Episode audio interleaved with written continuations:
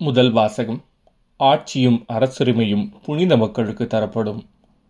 இறைவாக்கினர் தானியேல் நூலிலிருந்து வாசகம் அதிகாரம் ஏழு இறைவசனங்கள் பதினைந்து முதல் இருபத்தி ஏழு முடிய. தானியேல் ஆகிய நான் உள்ளம் கணங்கினேன் மனக்கண் முன் தோன்றிய காட்சிகள் என்னை அச்சுறுத்தின. அங்கு நின்று கொண்டிருந்தவர்களுள் ஒருவரை அணுகி இவற்றிற்கெல்லாம் பொருள் என்ன? என்று கேட்டேன். அவர் அவற்றின் உட்பொருளை எல்லாம் எனக்கு விளக்கி கூறினார். அந்த நான்கு விலங்குகளும் உலகில் எழும்பப் போகும் நான்கு அரசர்களை குறிக்கின்றன. ஆனால் உன்னதரின் புனிதர்கள் அரசுரிமை பெறுவர். அந்த அரசுரிமையை என்றும் ஊழி ஊழி காலமும் கொண்டிருப்பர். அதன் பின்னர் மற்ற விலங்குகளினின்று மாறுபட்டு மிகவும் அஞ்சி நடுங்க வைக்கும் தோற்றத்துடன் இரும்பு பற்களும் வெண்கல நகங்களும் கொண்டு அனைத்தையும் தூள் தூளாக நொறுக்கி விழுங்கி எஞ்சியதை கால்களால் மிதித்து போட்ட அந்த நான்காம் விலங்கை பற்றி அறிந்து கொள்ள விரும்பினேன். அதன் தலையில் இருந்த பத்து கொம்புகளை பற்றியும் மூன்று கொம்புகள் தன் முன்னிலையில் விழுந்து போக அங்கே முளைத்த கண்களும் பெருமையாக பேசும் வாயும் கொண்டிருந்த ஏனையவற்றை விட பெரிதாக தோன்றிய அந்த கொம்பை பற்றியும் தெரிந்து கொள்ள விரும்பினேன். நான் பார்த்து கொண்டிருக்கையில் அந்த கொம்பு புனிதர்களுக்கு எதிராக போர் புரிந்து அவர்களை வென்றது தொன்மை வாய்ந்தவர் வந்து உன்னதரின் புனிதர்களுக்கு நீதி வழங்கும் வரையிலும் உரிய காலத்தில் புனிதர்கள் அரசுரிமை பெறும் வரையில் இவ்வாறு நடந்தது. அவர் தொடர்ந்து பேசினார் அந்த நான்காம் விலங்கோ உலகில் தோன்றப்போகும் நான்காம் அரசை குறிக்கின்றது. இது மற்றெல்லா அரசர்களையும் விட வேறுபட்டதாகும். உலகம் முழுவதையும் அது மிதித்து தூள் தூளாக நொறுக்கி விழுங்கிவிடும். அந்த பத்து கொம்புகளோ இந்த அரசு நின்று தோன்றப்போகும் பத்து மன்னர்களை குறிக்கின்றன.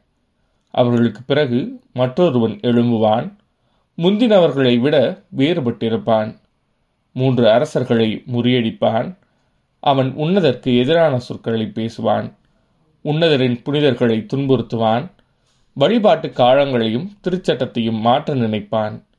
மூன்றரை ஆண்டுகள் புனிதர்கள் அவனது கையில் ஒப்புவிக்கப்படுவர்.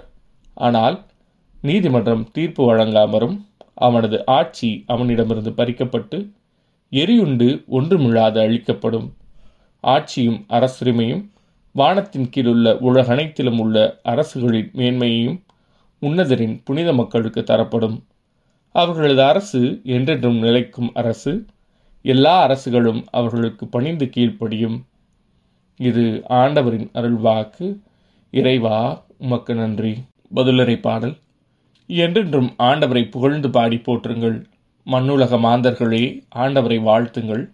இஸ்ரேல் மக்களே ஆண்டவரை வாழ்த்துங்கள். என்றென்றும் ஆண்டவரை புகழ்ந்து பாடி போற்றுங்கள். ஆண்டவரின் குருக்களே ஆண்டவரை வாழ்த்துங்கள். ஆண்டவரின் ஊழியரே ஆண்டவரை வாழ்த்துங்கள்.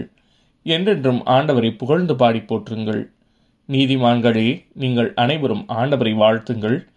தூய்மையும் மனத்தாழ்ச்சியும் உள்ளோரே ஆண்டவரை வாழ்த்துங்கள். என்றென்றும் ஆண்டவரை புகழ்ந்து பாடி போற்றுங்கள். நற்செய்தி வாசகம். மானிட மகன் முன்னிலையில் நிற்க வல்லவராவதற்கு எப்பொழுதும் விழிப்பாயிருந்து மன்றாடுங்கள் லூக்கா எழுதிய தூய நற்செய்தியிலிருந்து வாசகம் அதிகாரம் இருபத்தி ஒன்று இறைவசனங்கள் முப்பத்தி நான்கு முதல் முப்பத்தி ஆறு முடிய. அக்காலத்தில் இயேசு தம் சீடர்களுக்கு கூறியது உங்கள் உள்ளங்கள் குடிவெறி களியாட்டத்தாலும் இவ்வுலக வாழ்க்கைக்குரிய கவலையினாலும் மந்தமடையாதவாறு அந்நாள் திடீரென வந்து ஒரு கண்ணியைப் போல் உங்களை சிக்க வைக்காதவாறும் எச்சரிக்கையாயிருங்கள்.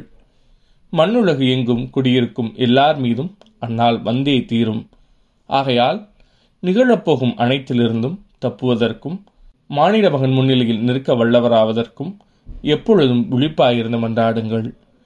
இது ஆண்டவரின் அருள்வாக்கு கிறிஸ்துவே முகப்புகள்.